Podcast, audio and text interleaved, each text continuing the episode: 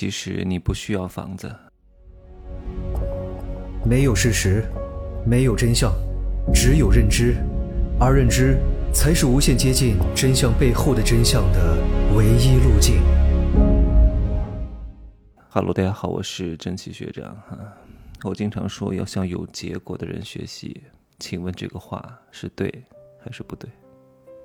思考一下。对，嗯。但是呢，你要向他学习他的那个领域的事情。很多人挣了点钱，不是因为他懂得很多，恰恰是因为他很多都不懂，他只懂他的那一块儿，所以他能够把这个业务做精，然后他就有钱了。不要以为有钱了他就什么都懂的，对吧？一个明星，顶流一年挣好几亿；一个一线明星一年挣三千万以上。一个二线顶尖明星啊，一年可能挣个几百万到三千万之间。你问他们如何投资，问他们如何买房，问他们如何去驾驭别人啊，男女的情感知识，对吧？一些人情世故，一些世界的底层逻辑，他们会懂吗？他们不懂。他们为什么能赚到钱？各位，一个人很大程度上赚钱，不是因为他有多努力。努力这个东西，在我看来，你跟我说谁谁谁成功了，啊，谁谁谁成名了，谁谁谁挣到钱了，他有什么特质？什么名校加持、八国语言、八块腹肌，对吧？什么 F 罩杯？我能找到同样的一样条件的人，他们没有挣到钱，没有成功，为什么？能让你往前走的不是你的脚，是浪，你得浪过去，你骚不骚？哎呀，所以有些人有钱呢，在我看来依旧是个傻叉，是个蠢货，依旧非常无知和短视，只不过是因为运气很好，挣了点钱而已。他对整个世界的发展逻辑，整个世界的运行规律，他是不懂的。他是，哎呀，所以一个人啊，他一定是有所缺陷的啊。什么是战略？战略是什么？战略不是说你要做很多事情。你要懂得放弃一些事情，你才能够把你的战略这个护城河加深、做精、做专，赚到点钱。但是，就是因为你太聚焦了，你可能在别的上面确实是一个小白。只有哪一种人是比较不错的啊？就是那种从零到一干过很多行业，然后阅人无数的这种人，有钱了是实打实的能够持续赚钱。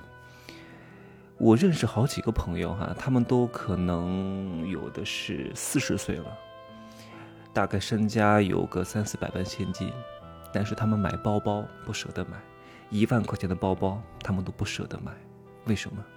同样的放在二十年前，他们二十出头的时候，都有可能舍得买一万块钱的包包，为什么？各位，你思考过这个问题吗？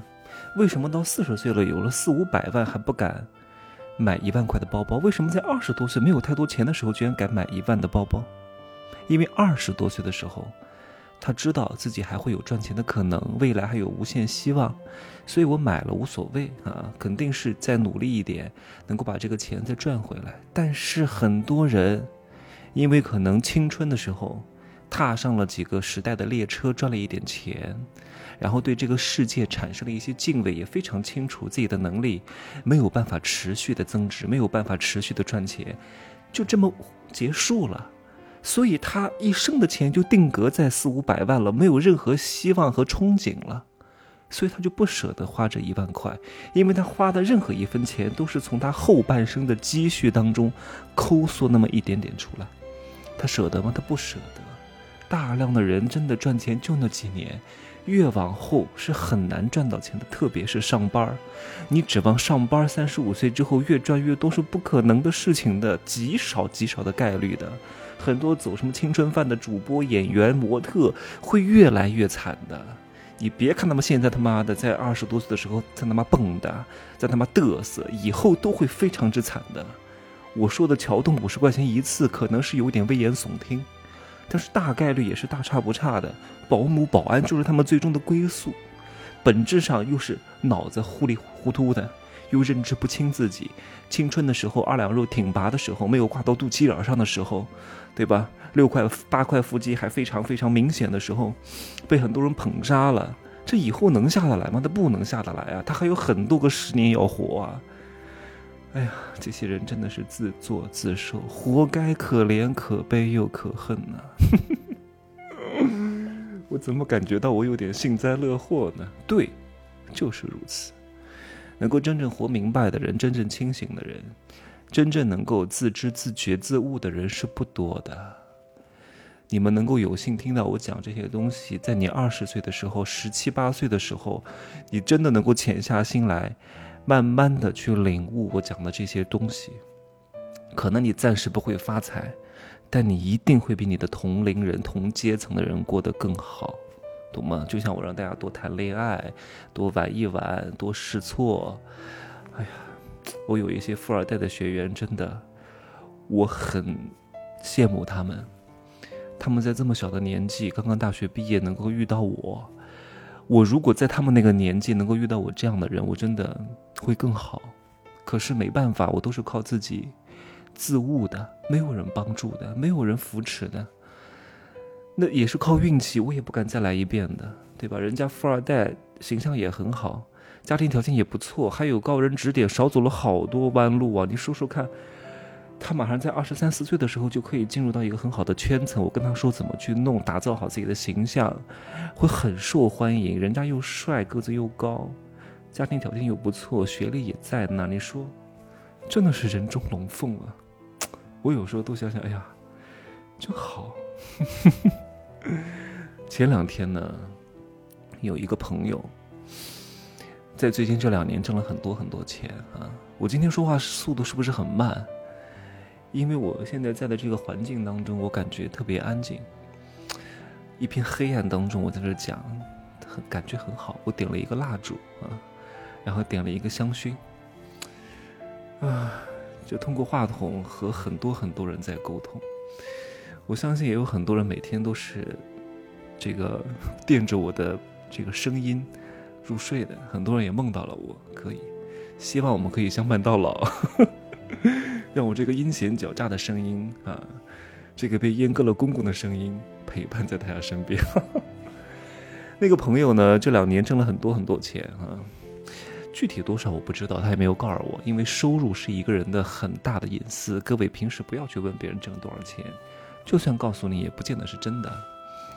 然后他跟我说，他最近想买一个房，多少钱？各位，五千万，五千万！各位，我说你疯了吧，你丫的，你这个蠢货！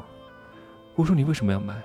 你他妈的一个暴发户，对吧？最近这两年做了一个直播，挣了一点钱，啊，就认不得自己是谁了，是吗？你以为你一直能挣这么多钱吗？对吧？明儿让你不播了。对吧？明儿观众不看你了，明儿整个渠道的这个模式变化了，拿不到最低价了，你播什么？你挣什么钱？你还真以为你能够持续挣到钱吗？你真以为你会什么本事吗？你真以为你能够懂得从零到一的技能吗？你不懂，对吧？买房还要买五千万，你他妈穷了，穷了几十年，终于起来了啊！终于有点钱了，开始嘚瑟了是吧？对吧？我说这个房子是谁卖给你的？你思考过这个问题没有？嗯？能够买得起五六千万的房子啊，在那种大城市，那都不是一般人呢，那都是之前的非常有钱的老钱啊，名流巨贾啊，为什么要卖？如果值钱，如果能升值，为什么要卖？各位，为什么卖给你呢？你这个傻叉，没挣过什么钱啊，突然有了点钱了之后，就以为自己真的是大款了吗？你这点钱在那些名流巨贾跟前算个屁呀！你都不好好想想。那些之前能够买得起这个房子的人多聪明，人家是老钱，绝对不是新钱。老钱做事情都是经过深思熟虑的，你就是一个 new money 啊，就是一个新钱啊，就是没有上三代积累的，突然一下鲤鱼跃龙门了，挣了几千万了，开始蹦跶了，开始嘚瑟了，不收割你收割谁？对吧？你以为好像很便宜，打了点折，明年更便宜，后年更便宜，你能卖得出去吗？这五六千万对谁来说都不是一笔小钱。我相信，就算你这两年挣到点钱，五六千万对你来说也是一笔大钱，也得伤筋动骨。你买了之后真的不负债吗？对吧？我说你之前不是还有一两套房子放在那儿，怎么样了呢？他说挂了一年都没什么人买。我说当然，现在房子不好卖啊，很多地方都是有价无市啊。我之前在好几期节目当中说过，有些小区价格很高，但是卖不出去。有价格不代表有市场，就像一个捞女，怎么又讲到捞女了？我很贵的，我一个月三十万，彩礼三百万，有用吗？有人买吗？成交过吗？没有。一个艺术家搞了一个画作，我这个画价值两亿，有用吗？吹的，谁他妈买啊？没有人买，有价无市而已，对吧？最终要看成交价，有多少人愿意花真金白银买你的东西，他们花了多少钱才代表你最真实的价值。别给我在那自己乱喊价，喊破喉咙都没有人理你的。我说我理解你的心情，挣了点钱，想要住一个更好的环境，无可厚非，但是没有必要买这么贵的房子，太贵了，这简直不是一般人能买得起的。对吧？你别说五六千万了，你说四五百万，很多人也买不起啊。年轻人是买不起的。你不要去太超出你的阶层去消费。你的这个房子，嗯，如果五六千万占你整个资产的三分之一啊，不会伤筋动骨，当个玩具你可以买一买。你不要跟我说什么自住，你需要住这么好的吗？对吧？什么自住，你还不是觉得它能够涨价吗？对吧？你说中国人缺房子吗？不缺房子，特别是二三四线城市，二线倒还好啊。三四线城市缺房子吗？你爸爸妈妈的、姥姥姥爷的、爷爷奶奶的，对吧？至少三套吧。再过几十年他们都死了，不都给你吗？三四线城市都没有什么二手房的成交市场的，不缺房子的，缺的是什么？大家为什么都想要买房子？他们买。都想买一线城市的房子，那为什么要买一线城市的房子呢？是因为真的缺房子住吗？你说好像哎，如果都缺房子，那那很多人应该流离失所呀，应该 homeless 呀，在路边躺着呀。每个人都有住的地方，不缺房子，所以很多人是想买一线城市的房子，是因为他觉得他有涨的可能，对吧？哎呀。活在过去的思维惯性当中啊，一年涨一万，明年涨十万，后年又涨二十万，他有这个希望，所以他觉得他要买，他不是真的需要，他本质上还是想要更多的钱，他觉得钱，他觉得房子能够承载他这个钱变得越来越多的这个希望和梦想，所以他买了这个房子而已。所以你买房子的目的最终也是为了钱，你为什么不把钱留着，非要倒一手，非要赌一下？非要按照思维惯性去活着呢，对不对？你说那个朋友都这么有钱了，你买个一千万的房子，我都觉得已经很好了呀，可以了呀。你房子再大，你家妻妾成群，十几个孩子，每个人住一个房间，你还要在家里干什么呢？在家里赛马吗？在家里跑马拉松吗？你房子再大，不也就住一个房间吗？对吧？你如果把那个东西买过来，再想把它变成钱，哼。没有那么容易的，啊，万一过两年这个直播直播这东西，真的就是一个非常畸形的商业模式，是不长久的，因为有就跟吸血啊，就是直播某几个头部大主播挣了很多钱，那是因为损害了将近两千万淘宝卖家的利益，很多那种。给这个淘宝主播啊，这种做直播的供货的那些商家，哪怕这一场成交了几十万、几百万，供货商都亏钱。